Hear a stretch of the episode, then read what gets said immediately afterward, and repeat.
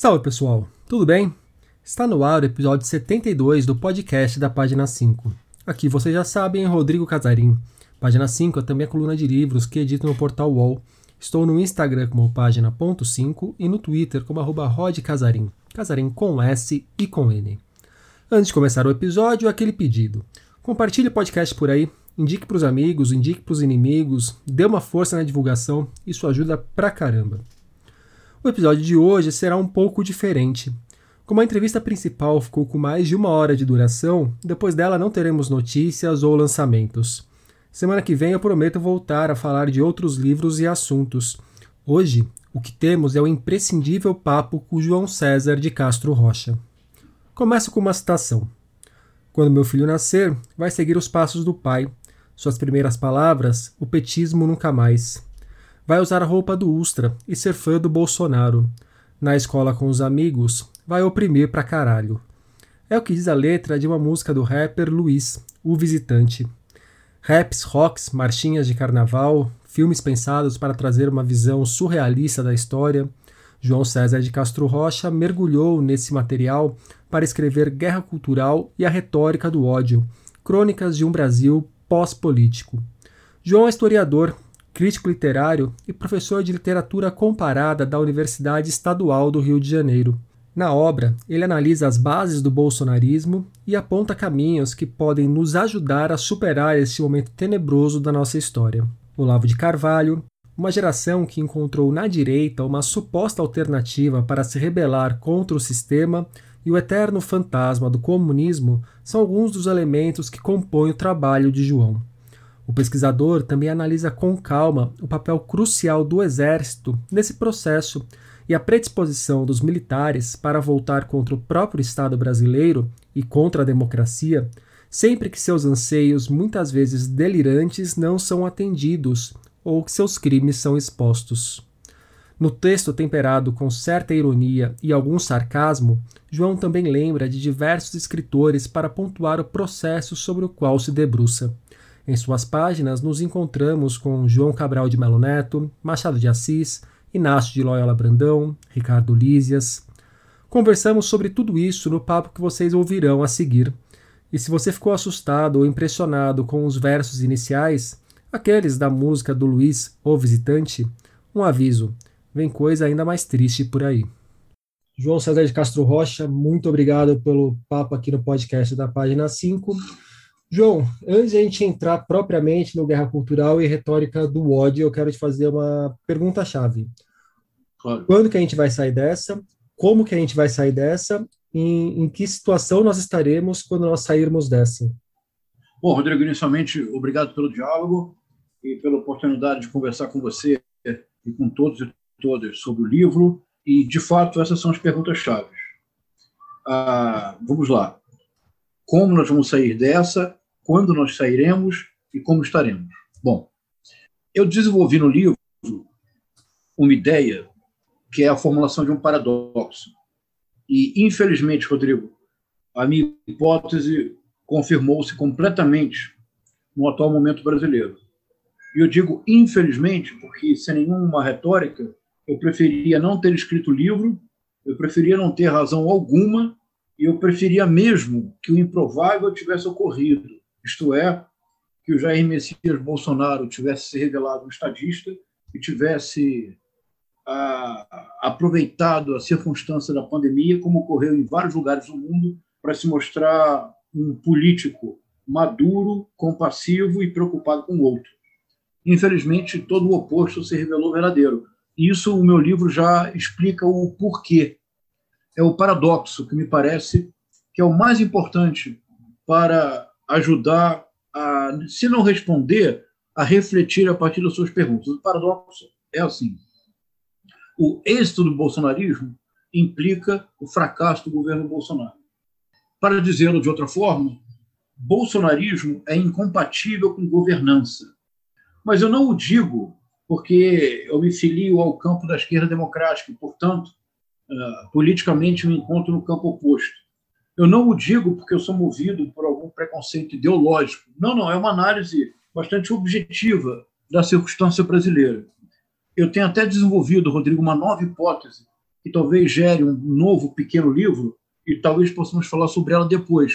Mas vou adiantar a hipótese agora muito sinteticamente. Se você se interessar, depois falamos sobre Combinado. essa ideia. A hipótese é a seguinte: ah, movimentos como o trumpismo e o bolsonarismo representam, se você me perdoar pela analogia, uma perigosa e ainda não estudada mutação do fenômeno da política feita por meio de fatos alternativos e de fake news. A política feita por meio de fatos alternativos e de fake news para gerar narrativas polarizadoras, cuja polarização mantém as massas digitais permanentemente mobilizadas. Mobilização que assegura uma pressão constante sobre os sistemas político e judiciário. Pressão que o líder procura transformar numa democratura ou numa democracia liberal, como aconteceu na Turquia, na Hungria e na Polônia. Portanto, na nossa concepção usual, a produção sistemática de fatos alternativos, o governo, como uma usina permanente de mentiras, para usar o termo claro em português, é compreensível no momento de campanha política. Mas o que eu estou começando a imaginar, a pensar, e tenho ficado bastante preocupado com a hipótese, é que movimentos como o trumpismo e o bolsonarismo representam algo novo, uma mutação inesperada e muito perigosa. É que agora, fake news, fatos alternativos, mentira, gabinete do, gabinete do ódio, deixa de ser um instrumento para ganho político e se transforma na forma mesma de estar no mundo. Não se trata mais de uh, adotar uma teoria conspiratória, trata-se de vivê-la. Nos Estados Unidos, eu assisti há pouco tempo um documentário muito impressionante mostrando os efeitos que a teoria do QAnon tem provocado nos seus adeptos. E o efeito bastante dramático é a dissolução radical de laços familiares. No núcleo familiar, se uma ou duas pessoas adotam a teoria do QAnon, isso deixa de ser uma teoria que elas defendem ocasionalmente, passa a ser um modo de vida. No Brasil, a resistência de algumas pessoas argumentações bastante racionais sobre, por exemplo, o uso da máscara, sobre, por exemplo, a necessidade da vacinação em massa. Essas pessoas que se recusam a tomar vacina, que se recusam a usar máscara, que ah, passam por uma verdadeira overdose de tratamentos alternativos, que não tem efeito prático algum, a não ser provocar, por exemplo, falência renal em pessoas que nunca tiveram problemas hepáticos. Essas pessoas, Rodrigo, essa é a hipótese nova que eu estou apresentando aqui para você pela primeira vez. Vamos pensar juntos. Essas pessoas não estão mais abraçando uma teoria conspiratória. Essas pessoas estão vivendo uma teoria conspiratória. É outro nível. João, então eu vou aproveitar que você colocou essa nova hipótese, que ela já abraça o que seria a minha segunda pergunta. Você falou do QAnon. Recentemente eu li reportagens que saíram aqui no Brasil falando justamente sobre isso, de famílias que foram destroçadas por essa nova seita, acho que a gente pode chamar de seita, né? É. E que está ganhando cada vez mais força nos Estados Unidos. O, o UOL publicou uma matéria da, da BBC sobre isso, muito boa. Eu já ia repercutir nas minhas redes sociais, inclusive. Na retórica aqui, no Guerra Cultural e Retórica do Ódio, você caminha para propor que contra a retórica do ódio, a gente poderia contrapor ela com a ética do diálogo. E você fala muito em resgatar o diálogo baseado numa verdade factual para salvar a democracia. Inclusive, no, você, ao final do livro, esse é um dos pontos principais.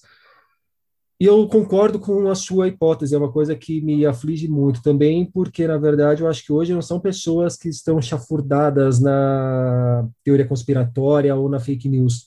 Parece que nós temos no mesmo país, no mesmo mundo, pessoas vivendo com bases, noções mínimas de realidade completamente diferentes. A referência de realidade para um não é a mesma referência de realidade para outro. Como é que se então constrói um diálogo, se reconstrói um diálogo sendo que ainda na questão da linguagem hoje, que me parece que com toda a lógica das redes sociais, dos memes, você destruir alguma coisa é muito fácil. Um meme, para você destruir algo, é super simples de fazer. Mas para você construir algo a partir de um meme, para você ter uma conversa complexa, você mostrar contradições em caminhos que não invalidam de repente o caminho, para você ter, mostrar a complexidade do mundo. De fato, não sei se um meme basta, da mesma forma que um meme basta para destruir algo. É, como ficamos? Tem, ah, tem então, ideia sobre isso também? Tá.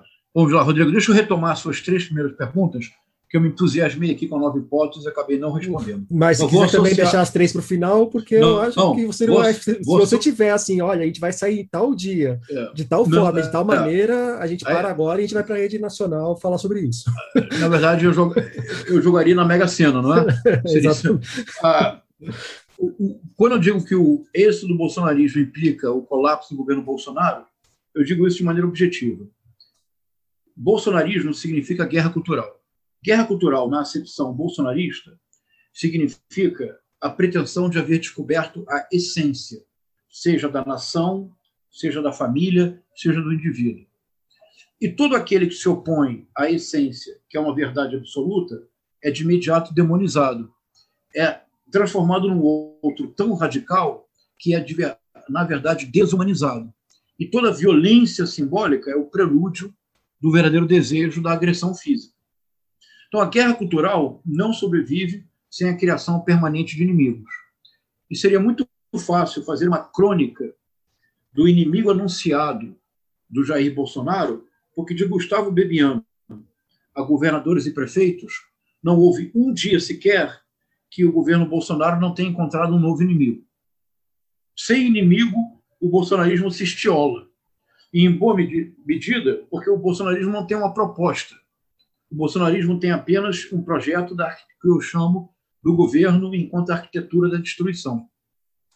Então, o bolsonarismo não permite que haja governo Bolsonaro. Essa, essa é a equação básica, rigorosa quase.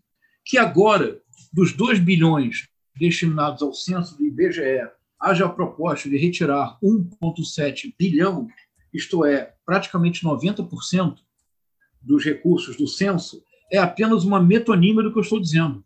Porque para o governo Bolsonaro, o censo não é apenas inútil, ele é impertinente. Porque os dados da realidade necessariamente serão contraditórios em relação às inúmeras teorias que eles levantam. O que isso quer dizer, Rodrigo? Isso quer dizer, o que eu, o que eu anuncio desde entrevistas dadas em março do ano passado. E, infelizmente, apenas se comprova que a minha hipótese é válida. Eu digo infelizmente, porque, dada essa circunstância, a incapacidade objetiva de lidar com dados da realidade, o governo Bolsonaro é um colapso absoluto, sem paralelo na história do Brasil. Na história republicana não há paralelo de um fracasso tão completo. Veja. Agora, eu retomo o que você disse. Eu vou juntar as duas perguntas. Ah, nós precisamos, de imediato, parar de disputar narrativa com os bolsonaristas. Porque nós precisamos compreender que disputar narrativa para um bolsonarista não é uma disputa, é um meio de vida. Os bolsonaristas passam 24 horas do dia, sete dias por semana, produzindo memes, agressões, vídeos, muitos vídeos falsos, que são difundidos em redes que nós sequer conhecemos. Na minha pesquisa, Rodrigo, eu faço parte de dois grupos de WhatsApp bolsonaristas incógnitos. E eu, eu tenho no meu celular um aplicativo chamado Mano. Você conhece esse aplicativo, Rodrigo? Não conheço. Por favor, baixe no seu celular. Peraí, vai vir, um monte, de, vai, vai, vai vir um monte de bolsonarista para o meu celular e eu vou ter que ficar. Não, não, não. não. O, aplicativo, você, o aplicativo Mano lhe dá acesso a um grande número de estações de televisão, de estações de rádio. Mas nunca é, por exemplo, a TV Globo. É uma subsidiária da TV Globo. Tá. Ah, tem assim, Rádio Clima de Ribeirão Preto. Todo, todo acesso é gratuito. Mas geralmente o conteúdo é direcionado e quando você acessa cada uma das estações de rádio ou cada uma das estações de televisão, você é levado para uma janela onde há um chat. Eu vou citar para você um exemplo. Uh, você pode, o seu público não vai ver, mas você pode, você pode confirmar para o seu público que eu estou dando um exemplo uh, tirado da rádio. Eu vou ler aqui para você. Olha, rádio, vou mostrar para você. Clima Ribeirão Preto. Então você acessa a Rádio Clima de Ribeirão Preto. E o que é que você encontra? TV Clima Ribeirão Preto. Olha aqui, Rodrigo. Para que você veja, para que seu público saiba que eu estou mostrando. Uhum. TV Clima Ribeirão Preto. Você entra a um chat. O chat diz assim: inscreva no canal do Pastor Bicalho. Deixe link e compartilhe. Deus abençoe. Poderosamente em nome de Jesus. E vem um, uma pessoa que não diria o nome e escreve assim: Para mim é, dois pontos, Jesus no céu e Bolsonaro na terra. Tamo junto. Uma outra pessoa responde boa noite, uma terceira pessoa bate palmas. Vou mostrar para você na tela. Ok, estou vendo, dou fé para quem apenas vai ouvir o isso, que eu Rodrigo, isso quer dizer que a razão pela qual nós não compreendemos como que as pessoas deixam de adotar uma teoria e passam a vivê-la é porque nós não nos demos ao trabalho de compreender que existe hoje no Brasil, assim como existe nos Estados Unidos, um circuito alternativo permanente de fake news, de fatos alternativos e de teorias conspiratórias, que utiliza basicamente dois canais: o WhatsApp e o Brasil é o segundo país do mundo com, o maior número de usuários de WhatsApp. Nós só perdemos para a Índia. E, além das redes de WhatsApp, há aplicativos como este que eu mostrei para você. Uh, eu poderia mostrar outros exemplos, Rodrigo, mas acho que esse aqui já é suficiente. Quer dizer, você entra numa TV Clima de Ribeirão Preto, cujo conteúdo, eu assisti alguns programas de algumas dessas televisões e de estação de rádio. Muitas vezes os programas reproduzem programação de TV Globo, TV Bandeirantes, mas há programação local e a programação local geralmente é bolsonarista. E o conteúdo do chat geralmente é este. Pode haver uma ou outra exceção. Isso quer dizer, Rodrigo, que nós estamos hoje literalmente ilhados. O mundo que nós habitamos é apenas uma pequena porção da ecosfera brasileira. Hoje, se nós pensássemos num conceito de mídiasfera, de uma esfera virtual composta por circuitos incessantes de informação ah, nós compreendemos a resiliência de um governante como Bolsonaro e a resiliência de um governante como Donald Trump. É porque esta resiliência ela não é espontânea, é uma resiliência produzida, resiliência, eu digo, da popularidade. Uhum. Ela é produzida pela criação de um poderoso sistema alternativo de mídia e de transmissão contínua de informações dessa natureza eu participo a incógnito de um grupo de WhatsApp de médicos. Em janeiro deste ano, eu tenho uma mensagem guardada em que um médico afirmava, com umas estatísticas absolutamente ensandecidas, de que o Brasil seria exemplo para o mundo. Ontem, o presidente disse que o Brasil está na vanguarda do combate da, da, da pandemia é a mesma linguagem, é o mesmo conteúdo. É uma realidade alternativa que é criada por esse circuito que nós sequer conhecemos. Por isso que eu estou propondo. Não se trata mais de discutir teoria conspiratória como um, um arranjo desconexo de informação desencontrada. Não é mais isto.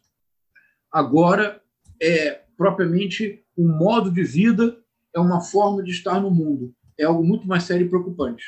Mas o bolsonarismo ele é incompatível com a governança, porque se, do ponto de vista da guerra cultural, e precisamos reconhecê-lo, Rodrigo, precisamos colocar a mão no vespeiro e precisamos não ter medo de pensar e não ter medo de incomodar. Nós vivemos um momento particularmente dramático, que é a grande tragédia brasileira. Não há nada comparável na história do Brasil aos 300 mil mortos. Não há nada de comparável à passividade com que assistimos às mortes. Não há nada de comparável à insensibilidade das elites brasileiras, que continuam apoiando Jair Messias Bolsonaro. Mas, no que se refere à guerra cultural da pandemia, o vitorioso é o presidente. Tem uma citação aqui sua que eu acho que tem muito a ver com essa, esse caminho que a conversa está tomando. Em boa medida, a retórica do ódio é responsável pelo caos cognitivo que se tornou dominante no Brasil de hoje. Você é um, uma pessoa muito elegante, João. Você lida muito bem com as palavras, como a gente está cansado de saber. Caos cognitivo dominante é um jeito de dizer que as pessoas estão mais burras?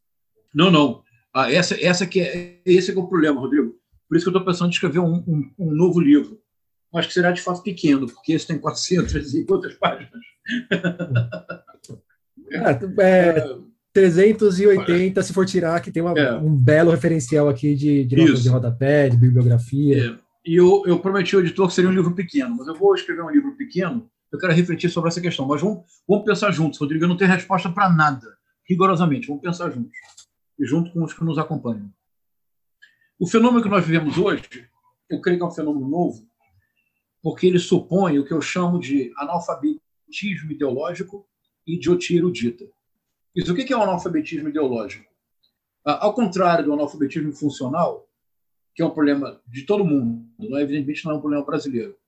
O analfabeto funcional ele, ele consegue decodificar as letras e os fonemas, mas ele não consegue, de fato, apreender o que ele está decodificando. Ele pode ler mal, pode assinar o nome, mas diante de um texto complexo, ele não é capaz sequer de inteligir o que está lendo é um problema sério. O analfabeto ideológico é todo o oposto. O analfabeto ideológico ele pode ter, e geralmente possui, uma boa formação universitária. O analfabeto ideológico pode ter muito talento oratório. Ele pode ter uma verdadeira habilidade retórica. E, no entanto, ele é um analfabeto ideológico sempre quando ele reduz o mundo e as pessoas a uma projeção das suas próprias convicções. Então, independentemente do que o dado da realidade demonstra, ele afirmará que na Suécia o isolamento foi bem, bem, bem sucedido. Ainda que o rei da Suécia tenha pedido desculpas, ainda que o médico responsável pelo combate à Covid na Suécia tenha pedido desculpa de joelhos, ainda que C, o equivalente a uma CPI na Suécia tenha sido aberta para avaliar os erros da condução da pandemia, o analfabeto ideológico no Brasil fala muito bem, fala sem parar e defende que na Suécia o isolamento foi bem sucedido. Por exemplo, o exemplo máximo de analfabeto biológico no Brasil, eu procuro sempre ser elegante, como você disse. Eu não quero ofender ninguém, imagina. É, o, nós não podemos ser reféns do bolsonarismo. Esse é o mais importante. Nós não podemos ser reféns do bolsonarismo. Mas eu, eu vou citar nomes, porque, caso contrário, não entendo o que eu estou dizendo. E eu não quero ofender ninguém. Eu estou dizendo que são pessoas inteligentes, de boa formação e que têm habilidade retórica. Por exemplo, Caio Coppola, Adriane Jorge, Rodrigo Constantino, são todos analfabetos ideológicos. Nessa acepção que eu estou propondo. São pessoas inteligentes. Seria uma tolice nossa negar a inteligência que eles possuem. São pessoas que têm uma boa formação universitária e seria infantil da nossa parte negar isso.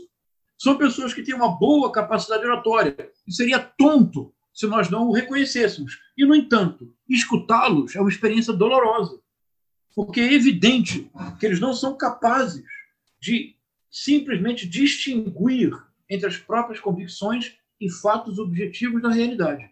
Há um outro fenômeno que esse é característico da era digital e que vai muito além de ser, de ter, de ser ou não ser inteligente, que é o fenômeno da idiotia erudita, que eu, que eu discuto no livro. A idiotia erudita é, é o que define todos esses tipos eles são sempre capazes de aparecerem com uma referência bibliográfica secundária, obscura, tirada da manga.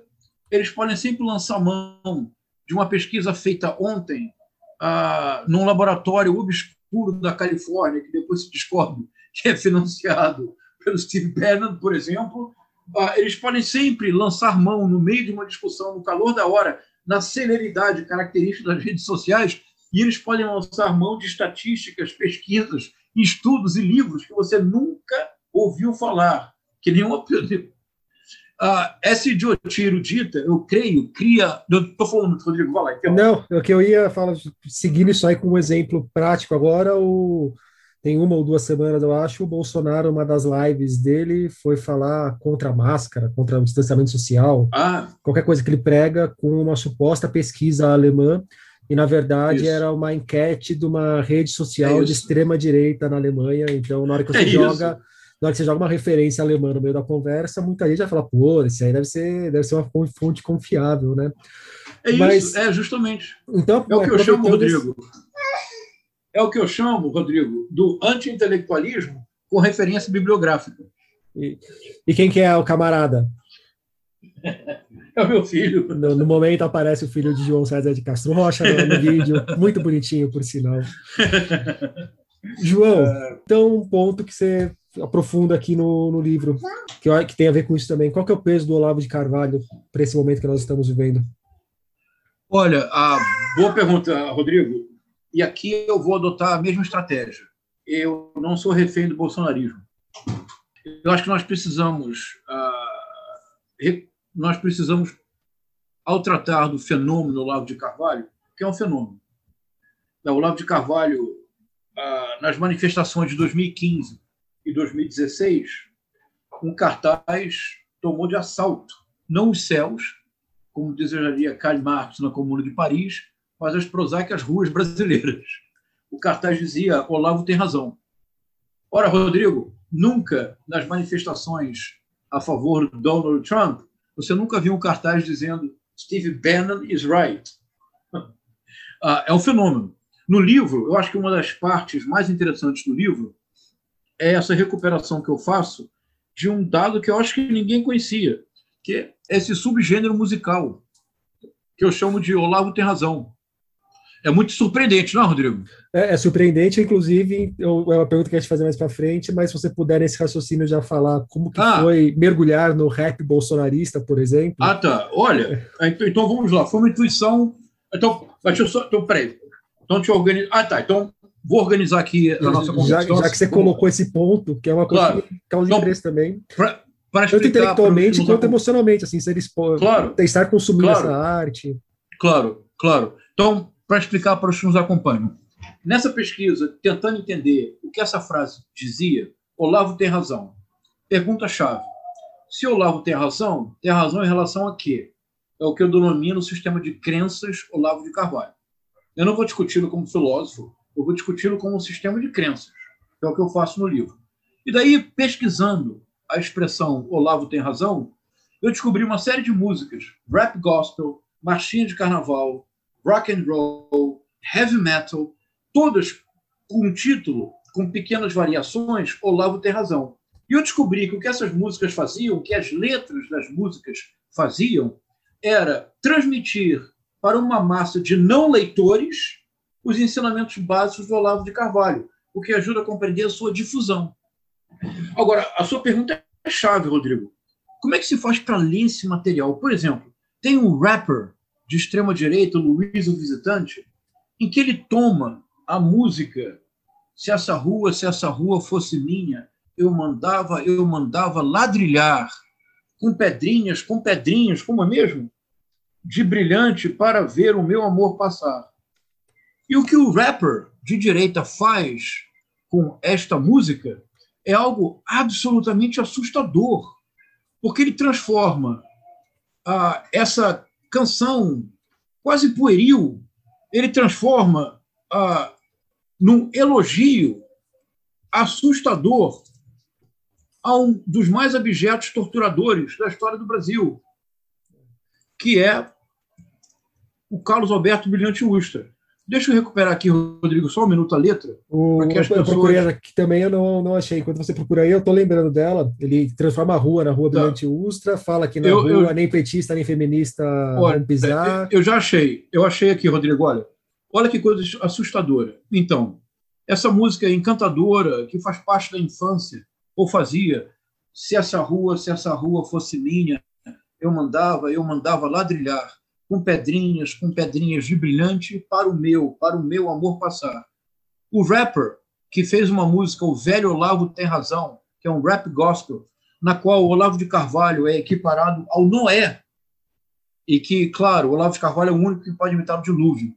Ele transformou aquela música encantadora, popular, infantil, no sentido positivo da palavra, ele transformou nisto.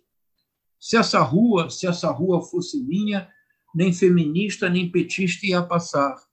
O nome dela ia ser Coronel Brilhante, na esquina, uma escola militar. Aqui há, obviamente, um problema, Rodrigo. Ah, eu precisei criar um método para dar conta desse material. Porque, como você viu no livro, eu realmente me expus durante um ano inteiro à produção da extrema-direita no Brasil. É algo muito doloroso e psicologicamente muito difícil, porque há momentos de profunda indignação e de engulhos, porque há, por exemplo, essa homenagem a um torturador abjeto como Ustra, e veja, quando eu digo torturador abjeto como Ustra, no início do livro há uma nota de pé de página que conduz o leitor para um link e o link leva para o processo, para a denúncia feita pelo Ministério Público Federal de São Paulo em 2014, uma denúncia de 106 páginas que denuncia o torturador Carlos Alberto Brilhante Ustra como assassino de um militante político sob tortura. São 106 páginas do Ministério Público Federal de São Paulo detalhando a ação do Carlos Alberto Brilhante Ustra. O juiz referendou, aceitou a denúncia, condenou Ustra como torturador. A defesa dele recorreu, que é legítimo numa, num país democrático, todo o direito de defesa assegurado. A terceira instância, o Superior Tribunal de Justiça, confirmou a sentença. Ustra torturador.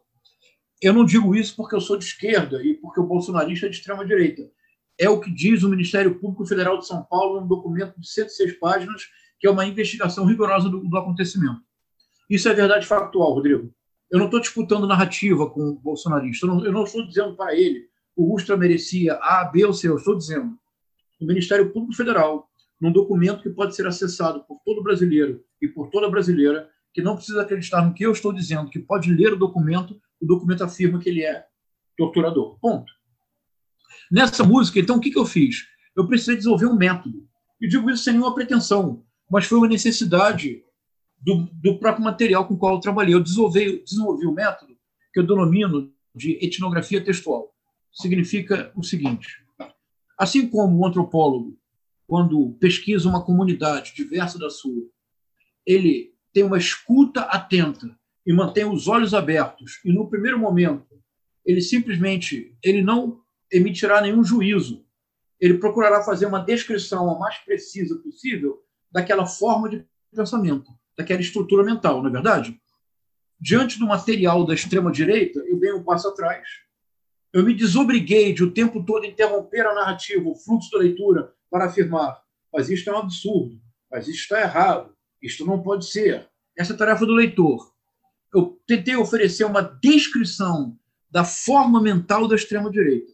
Se eu fui bem sucedido, Rodrigo, o efeito da descrição, do ponto de vista crítico, é muito mais arrasador do que seria qualquer adjetivação, porque você expõe as vísceras do bolsonarismo.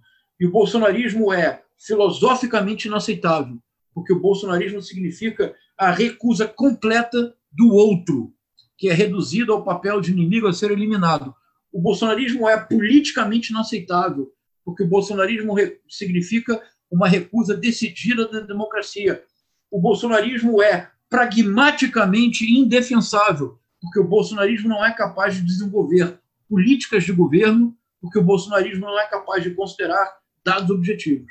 Então, essa foi a estratégia que eu usei, Rodrigo. Caso contrário, eu não conseguiria escrever o livro. O... Você acha que foi bem sucedido? Você que já leu o livro. Eu acho que sim. A maneira que você expõe a, como você falou, a víscera, é todo movimento esteticamente pavoroso por si só. Então você não precisa apontar que é pavoroso, é só você mostrá-lo esteticamente, né? É isso. O leitor, o leitor compreende. João, você está nessa empreitada há mais de ano para escrever a Guerra Cultural. Você não estava no Twitter até pouco tempo atrás, um ano e meio atrás, dois anos talvez e você foi para o Twitter, você dialoga muito no Twitter, você está presente em redes sociais. Eu vejo você conversando, dando entrevista desde veículos gigantescos até veículos menores, para públicos mais específicos. Você me parece que você não está apenas no trabalho de escrita, pensamento e divulgação do Guerra Cultural, mas num movimento para, de fato, uh, colaborar do seu modo para que o Brasil saia dessa. Em algum momento você se vê um pouco como uma espécie de anti-Olavo de Carvalho? Não, nenhuma circunstância. Então falemos Olavo de Carvalho. Vamos lá, nenhuma circunstância. Ele é muito mais talentoso do que eu em termos de comunicação. Eu não tenho talento nenhum comparado ao Olavo de Carvalho. Então vamos lá. ah, não somos reféns do bolsonarismo. Então, precisamos reconhecer. O Olavo de Carvalho possui uma inteligência acima da média. Ah, o Olavo de Carvalho efetivamente tem uma leitura bastante vasta, embora superficial, de um campo muito amplo, embora disperso. Ah, o Olavo de Carvalho tem uma enorme capacidade comunicativa. Ah, se nós aceitássemos antropologicamente a sua autodefinição como filósofo, o Olavo de Carvalho seria o Silvio Santos da filosofia. Isto é, é difícil imaginar um comunicador mais hábil do que o Olavo de Carvalho. e, e respeitemos isso. Desde que ele entrou nas redes sociais, é difícil imaginar alguém que trabalhe com ideias como Olavo de Carvalho e que tenha a penetração que ele possui. Vou lhe contar uma história verdadeira que está no livro e que eu ficcionalizo um pouco no livro, mas a história é verdadeira. Na, na véspera do segundo turno das eleições, eu saio de uma aula na UERJ e tomo um aplicativo para minha casa. É o trajeto do Maracanã a Copacabana. E eu sempre converso muito com, com, com as pessoas e procuro, sobretudo, eu escuto muito. Eu faço duas ou três perguntas e escuto. Uh, o que eu sei que não parece porque eu falo muito, mas acredite, de vez em quando eu escuto. Eu já estou rindo porque é a do Olavo Bilac essa, né? É, é, justamente. Então eu percebi pela conversa do motorista que ele ia votar no Bolsonaro. E, e eu nunca contesto. Eu disse, eu perguntei, eu disse, ah, disse, mas por quê? A explicação que ele me deu, algumas ideias que ele utilizou, eu, eu acreditei que eu reconheci de onde vinham as ideias. Então eu disse, eu disse, olha, você é muito bem informado. Como é que você faz para aqui no carro? Como é que você faz para se manter bem informado? Eu disse, olha, eu escuto rádio todo o tempo. Desnecessário dizer que ele escutava a rádio Jovem Pan e eu sigo muito o professor. Em casa, eu assisto muito YouTube deste professor. Eu disse, eu já sabia quem era. Eu perguntei, mas quem é? Ele me respondeu de bate-pronto. Ele disse, Olavo Bilac. Olavo Bilac, eu achei extraordinário. Eu, disse, eu perguntei, Olavo Bilac? Ele, quase indignado, me disse, sim, claro, Olavo Bilac. Eu disse, mas não seria Olavo de Carvalho? Ele, ah, justamente, Olavo de Carvalho. Rodrigo, isso me aconteceu uh, no aplicativo no táxi, no Uber, no táxi. Ah, então, a penetração do Olavo de Carvalho é muito impressionante. Eu acho que há duas maneiras de compreender isto. Há um primeiro Olavo de Carvalho, da década de 90, quando ele publica uma trilogia que foi muito importante para o adensamento da ascensão de uma juventude de direita no Brasil. Eu creio que uma outra contribuição que me custou trabalho para entender mas eu creio que é uma contribuição simpática do livro, é a identificação dessa emergência de uma juventude de direita e a caracterização do que significou esta juventude de direita e o que o Olavo de Carvalho para ela representou. E aqui eu fui muito criticado por algumas pessoas e eu compreendo a crítica. Aliás, eu não tenho problema nenhum com crítica. Eu, eu uso sempre para mim mesmo o conselho de Horácio, que eu adapto da seguinte maneira: de dizia Horácio, um poeta que defende os próprios versos, não com verso. Como no caso, eu não escrevo verso, só escrevo prosa ensaística, eu tenho menos razões ainda para defender a minha prosa. Mas eu fui muito criticado por algumas pessoas que creem que eu fui condescendente com alguns intelectuais de direita. Eu seguirei sendo, mas não sou condescendente. Eu leio intelectuais de direita com a mesma seriedade, a mesma intensidade que eu leio intelectuais de esquerda. Eu considero que uma pessoa ser de direita, ser conservador ou ser liberal é um direito absolutamente legítimo no, no campo democrático. A minha posição é uma posição filiada à esquerda democrática, mas eu acho perfeitamente compreensível que haja uma pessoa cuja visão de mundo seja uma visão liberal, conservadora ou de direita. Por isso nós conversamos. Então, nessa parte do livro, você deve lembrar, eu reconstruo depoimentos de intelectuais de direita que dizem que na década de 90, Olavo de Carvalho teve uma influência muito positiva para dar corpo a um sentimento de desconforto que eles sentiam. Então, agora há um segundo Olavo de Carvalho, eu acho que você se refere mais ao segundo. O segundo Olavo de Carvalho é o que vai para os Estados Unidos em 2005. A minha hipótese é que nos Estados Unidos ele teve contato com um fenômeno que no Brasil é recente, é nos Estados Unidos é um fenômeno que eu conheço desde a década de 90, quando eu fiz doutorado na Universidade de Stanford, que é o fenômeno de uma rádio, muitas vezes o que nós chamávamos no Brasil rádio AM, de radialistas de enorme popularidade, reacionários até a última gota de sangue, muitas vezes abertamente de extrema direita, cuja figura principal eu tenho certeza que foi uma inspiração para o Olavo de Carvalho, que é o Rush Limbaugh, que faleceu recentemente e que foi condecorado pelo Donald Trump. Os programas do Rush Limbaugh, eu assim, eu ah, escutava, eu não acreditava no que eu estava escutando, pela virulência, pela agressividade, pelo reacionarismo das posições. Nos Estados Unidos, o Olavo de Carvalho criou um programa de rádio pelo YouTube, que era o The True Outspeak. E nesse programa, o Olavo de Carvalho começou a adotar um tipo de linguagem que já era dele, mas que não era tão abertamente, tão marcada. Eu digo brincando que o Olavo de Carvalho inventou uma nova sintaxe para o português. Você viu lá, não é? É em vez de ele dar um polimento para a linguagem que ele tinha, ele dá um despolimento, né? É, e, não, não, e ele inventa uma nova sintaxe, porque na sintaxe usual da língua portuguesa, você tem sujeito, verbo e predicado. O Olavo de Carvalho suprimiu o predicado. Basta o sujeito, que ele desqualifica, basta o verbo, que ele, num esforço genial de síntese, ele reduziu a língua portuguesa a dois verbos, que é o ir e o tomar. Uhum. sabemos, sabemos ir aonde e sabemos tomar onde. Agora, uma vez que o sujeito é desqualificado e que só há dois verbos, para que predicado, não é verdade? Isso é a retórica do ódio. A retórica, eu digo isso com bom humor, que foi outra estratégia, Rodrigo, que eu tive que desenvolver no livro, que é a etnografia textual, para dar conta da dificuldade do material com o qual eu trabalhei. E na escrita, eu radicalizei a escrita ensaística, incorporei no livro essa figura do leitor bolsonarista, que uhum. me espinafra seria um pudor quase todo o tempo, e tentei, na medida do possível, na medida do possível, eu não diria escrever com bom humor, porque seria quase um despropósito, mas eu tentei utilizar uma certa ironia para lidar com esse material, que é um material, por vezes, é. intratável. Eu ia falar, não colocaria humor, mas colocaria ironia, um certo sarcasmo. Isso. Fica, fica claro. João, outro elemento que você se mergulhou e se debruça aqui no livro é o Orville, que é uma espécie Isso. de oposto do Brasil Nunca Mais. Você pode só dar uma pincelada no que é o Orville, para quem não conhece, e o que há de essencial nele para a gente entender este momento? Posso sim, Rodrigo. E a pergunta é muito boa, porque eu também tenho sido ah, vilipendiado nas redes sociais. E você disse que eu dialogo com todo mundo. É verdade, Rodrigo, eu dialogo com todo mundo.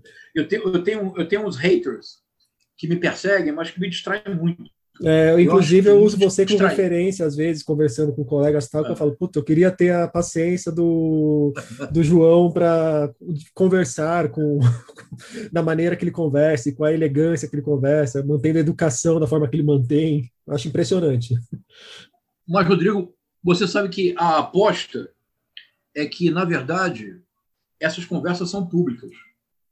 Isto é, a aposta é que o efeito talvez chegue não a pessoa que me está ofendendo, mas as pessoas que estão lendo. Não, eu, eu, entendo completamente essa, é essa estratégia. É, inclusive, não é uma. Quem conhece direito social não é difícil de sacar, mas continua sendo um gesto admirável claro. a maneira de. É, entre você saber o que fazer e ter a paciência, ter o estômago para fazer da maneira que você faz, tem uma distância, né?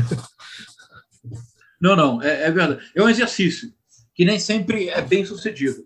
Mas a, a, uma questão aqui importante e que não é nada fácil é pensar nas consequências do que nós estamos conversando para o espaço público brasileiro. A minha impressão, Rodrigo, é que nós precisamos começar a pensar em termos de espaços públicos.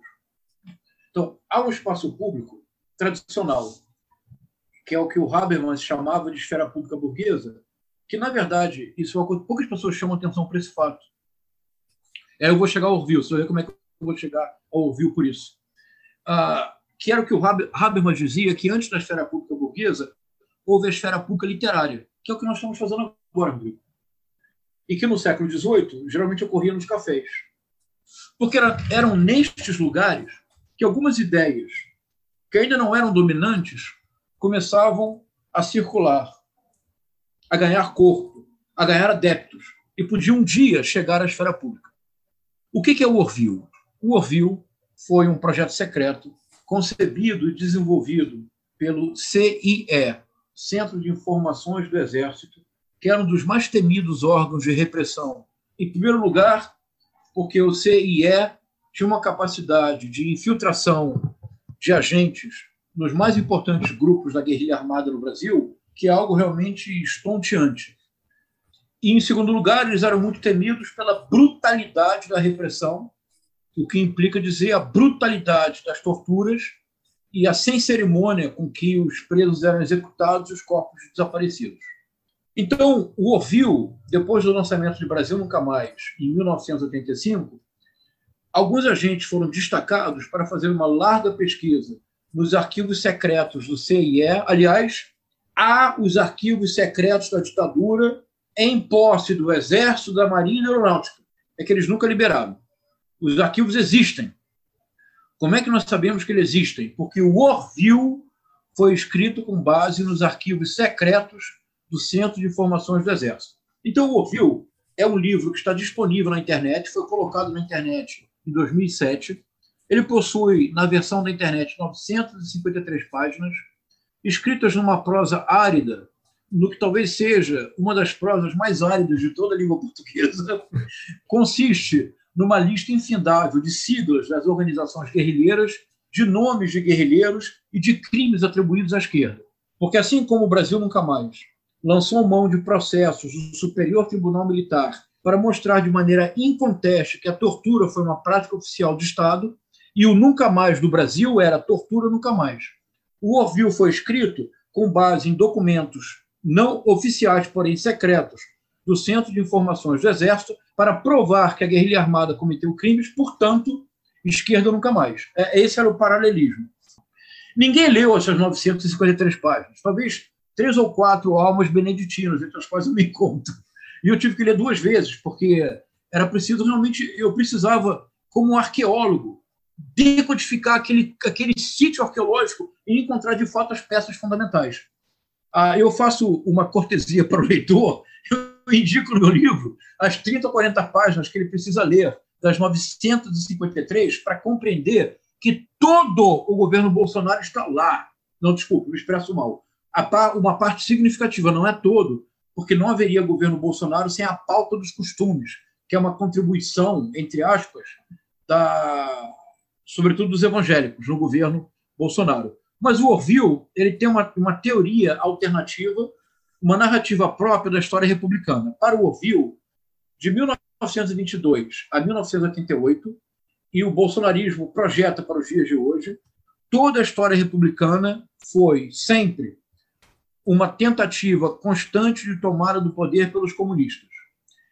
Houve três tentativas armadas, em 1935, a chamada Intentona Comunista, entre 1961 e 1964, quando eles dizem que o João Goulart se preparava para tornar o Brasil uma nova Cuba, eles, eles não podiam dizer uma nova Venezuela, mas eles já podiam dizer uma nova Cuba. E durante aproximadamente 1967, 1964, com recrudescimento nas cidades em 1969 e com a exterminação da guerrilha do Araguaia em 1974, foi a terceira tentativa de tomada do poder. As três primeiras tentativas foram tentativas feitas por meio das armas, lançando mão da violência revolucionária.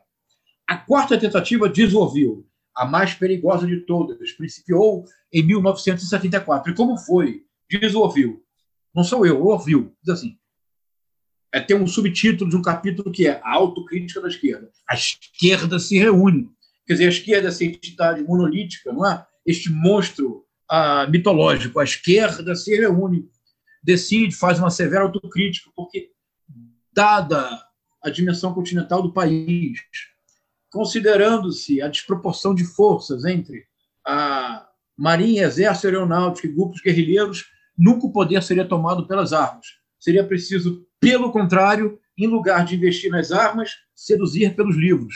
Em lugar de vestir, vestir coturnos, dar aulas. Então, a partir de 1974, a esquerda, macomunada com o movimento comunista internacional, decidiu infiltrar as redações da imprensa, as televisões, o show business, a universidade, as escolas, toda e qualquer forma de cultura. E isto permitiu que, depois de décadas, a esquerda chegasse ao poder. Claro, foi uma esquerda muito revolucionária, não é? Claro, a esquerda que chegou ao poder. A esquerda que chegou no poder foi muito revolucionária. Consequência, inclusive, Rodrigo? Inclusive, banqueiro ah. ficou desesperado aqui no Brasil, né? Quando a esquerda chegou no Brasil. Opa! Poder, nossa! dinheiro. Foi muito impressionante como, durante os governos do PT, como os empresários e os banqueiros perderam dinheiro, é perderam. Foi uma coisa impressionante. Foi uma coisa impressionante como o, o PT aparelhou a ABIN a Polícia Federal, não é verdade? É, nacionalizou a Coca-Cola. então, isso, mas isso ajuda a compreender porque eu digo que o governo Bolsonaro é o governo da arquitetura, da arquite... é o governo enquanto arquitetura da destruição. Nesta visão paranoica, ganhar uma eleição importa pouco. O que interessa é destruir. Para destruir o quê? As instituições que foram aparelhadas. Então, se você compreende que isto vem do Orville, eu não estou dizendo em nenhuma circunstância que o bolsonarismo todo descende do Orville. O livro tem, 400, o livro tem quase 400 páginas e eu mostro uma diversidade de fatores. Mas o Orville fornece um ponto inescapável do revanchismo e ressentimento das Forças Armadas, e o Orville é utilizado o tempo todo nos tweets involuntariamente dadaístas do Carlos Bolsonaro. Eu até criei um aplicativo que é o tradutor automático dos tweets surrealistas do Carlos Bolsonaro. Se você pega os tweets do Carlos Bolsonaro, você os reconduz à matriz narrativa do Orville, tudo se explica, tudo se esclarece.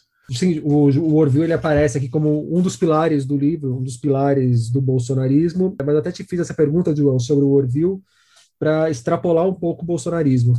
Então, claro. numa república, aí você pontuou a partir de 1922, como é que se constrói uma democracia no Brasil com as Forças Armadas, que são um braço inevitável do, do Estado brasileiro, é, se comportando dessa forma em relação à democracia, em relação aos caminhos do país, em relação ao próprio Estado? Parece que o braço do Estado, que deveria ser responsável pela segurança do Estado, na verdade está toda hora apontando a arma para jugular desse Estado e falando: olha, se der um passo para um caminho que eu não concorde, eu atiro, e os caminhos que eu concordo são baseados em surrealismos. Essa, essa questão é chave, é muito difícil.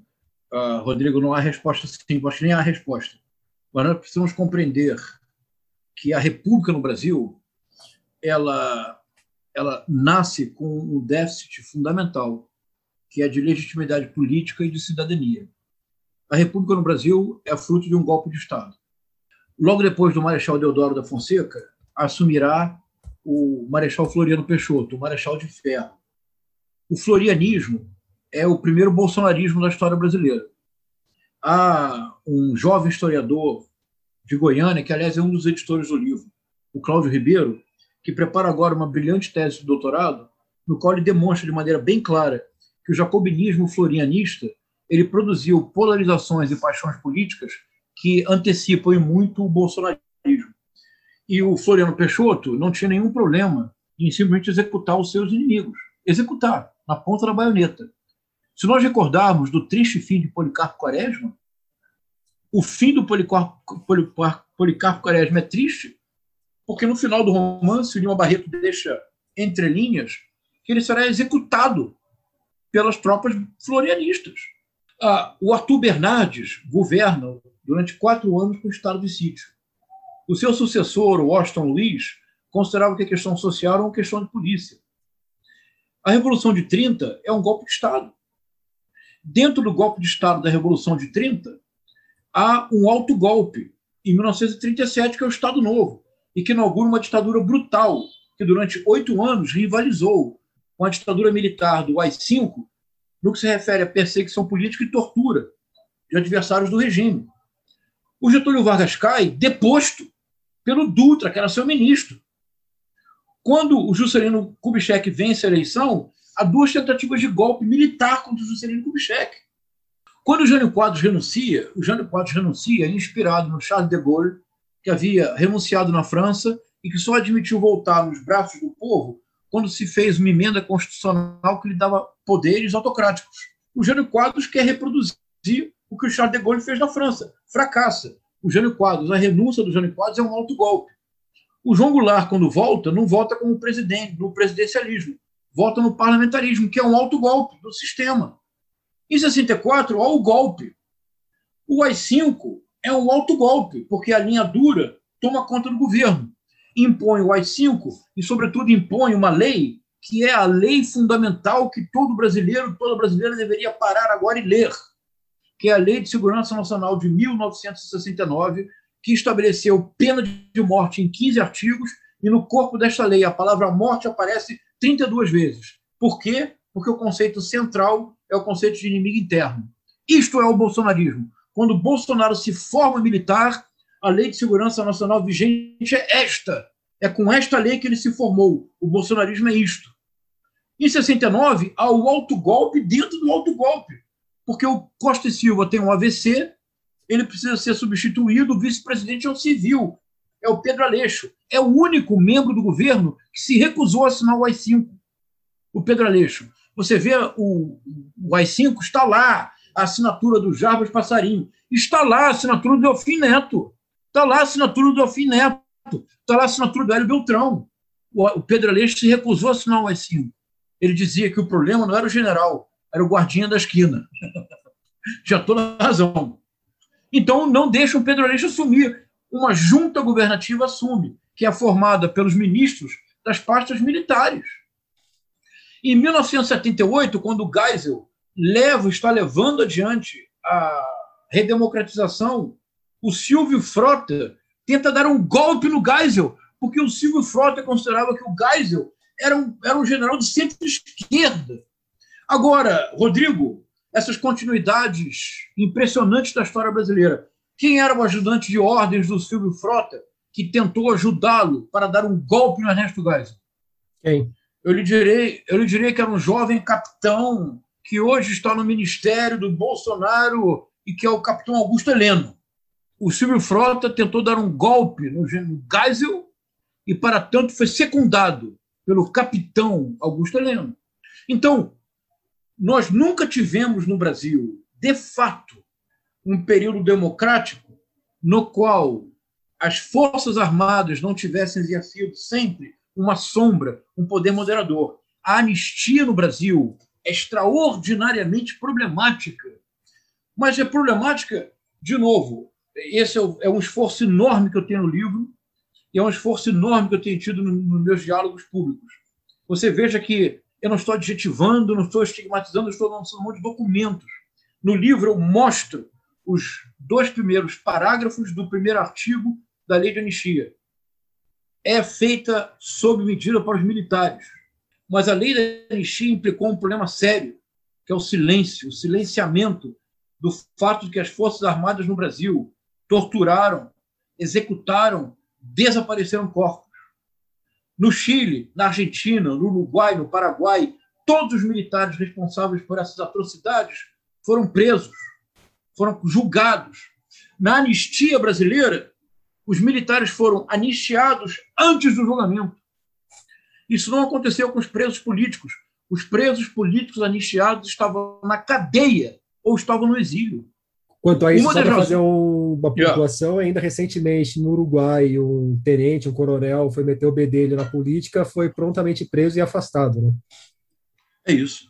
O general Vilas Boas, quando em 2018 publicou aquele tweet infeliz que eu analiso no livro, antes mesmo da revelação que saiu posteriormente. Ele deveria ter sido preso. Faz parte do Estatuto Militar. Mas é óbvio que um presidente fraco como Michel Temer não teria coragem sequer de cogitar a ideia. Mas, uma das razões, e isso mostra no livro, no último capítulo, uma das razões pelas quais o Bolsonaro, que era execrado pelo alto oficialato do Exército, o Bolsonaro, durante muito tempo, teve a sua entrada proibida em instalações do Exército.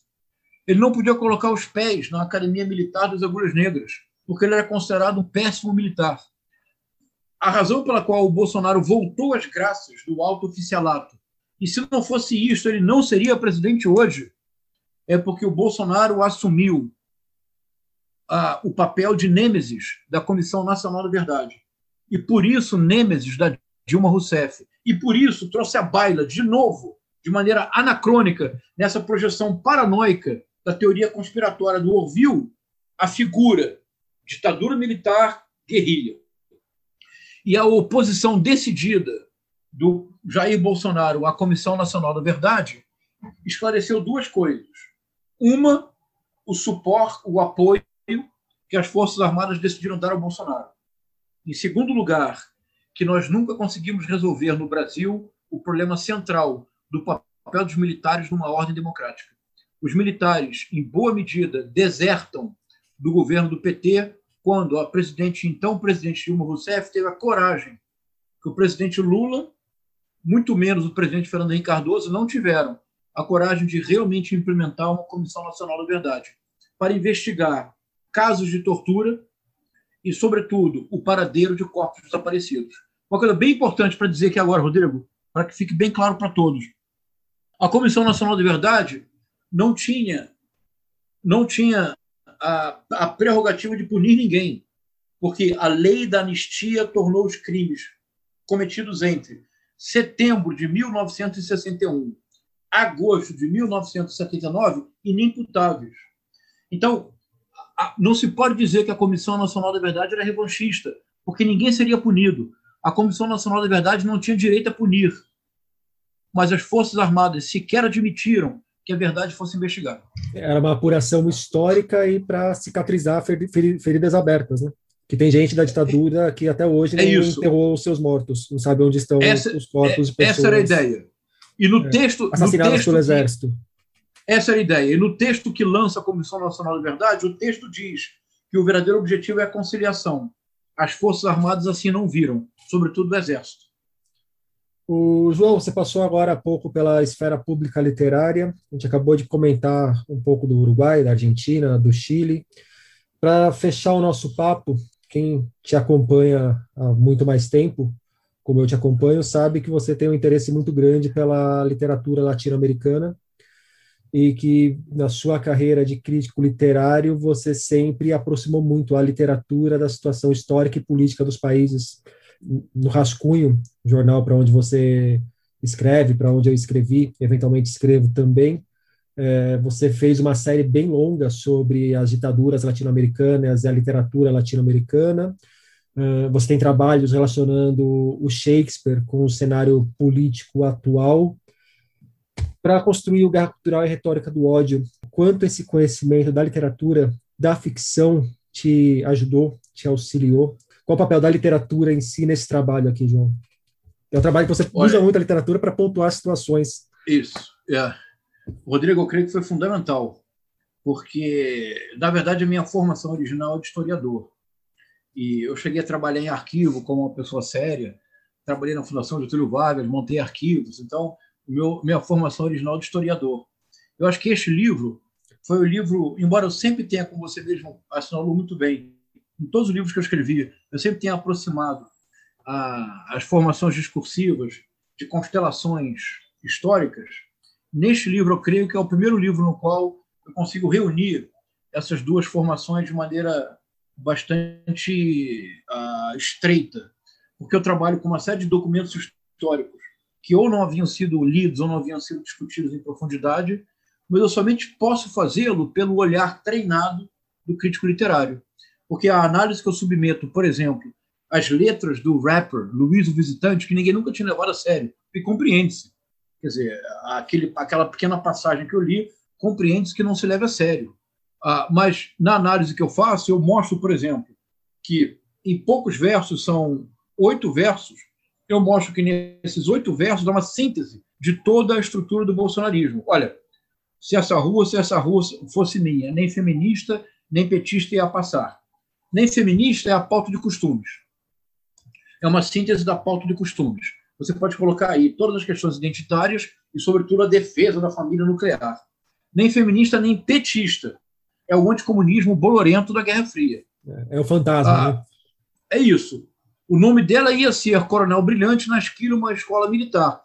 O bolsonarismo é incompreensível sem uma visão nostálgica e revisionista da ditadura militar, na qual, se uma vez que você tem que evitar que as feministas destruam a família cristã, greco-romana, judaico-cristã, ao mesmo tempo que vale tudo, até a tortura, para evitar que o comunismo domine o país.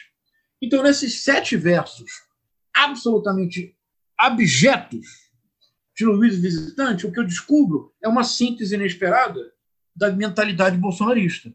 Sem o meu treino de leitor de Shakespeare e de leitor de Machado de Assis, eu não seria capaz de tomar, por exemplo, a obra, a obra, a trilogia do Olavo de Carvalho e fazer a dissecação anatômica que eu faço. Eu creio que eu consigo mostrar, creio que eu consigo mostrar de maneira convincente que o único tema onipresente na obra do Olavo de Carvalho são técnicas mentais de manipulação coletiva. A lavagem cerebral. É de fato isto o que interessa ao Olavo de Carvalho. E eu creio que eu consigo demonstrá-lo utilizando o próprio texto do Olavo de Carvalho, de uma maneira como nunca havia sido feita. Ou seja, eu pego os três livros e eu faço uma leitura cruzada e mostro para o leitor como que aquele livro se estrutura. Eu não creio que eu seria capaz de fazê-lo se eu não tivesse o olhar treinado do leitor de literatura. De igual forma, eu dificilmente teria compreendido a importância dos documentos com os quais eu trabalho se eu não tivesse o olhar treinado do historiador que vai ao arquivo. Então, se o livro, de alguma forma, é bem sucedido, é porque é o casamento dessas duas vocações. João César de Castro Rocha, muito obrigado pelo papo. Rodrigo, muitíssimo obrigado e muito obrigado a todos e a todas que nos acompanharam. Na semana em que superamos os 300 mil mortos provocados pela pandemia do coronavírus, sadicamente negligenciada pelo governo federal, deixo aqui uma das referências literárias que João utiliza ao longo do livro. Abre aspas. Pois é bom que não se esqueça do poema de Murilo Mendes: Semeou espadas, colhe cadáveres. Guerra Cultural e a Retórica do Ódio, de João César de Castro Rocha, chega às livrarias pela editora Caminhos. E nesses dias, na página 5, nós tivemos um passeio por Lisboa com Fernando Pessoa como guia turístico e resenha de Memórias do Calabouço, livro que deu origem ao filme Uma Noite de 12 Anos. Por hoje é isso aí, pessoal. Indique o podcast para os amigos e para os inimigos. Um abraço, um beijo, um aperto de mão e até semana que vem.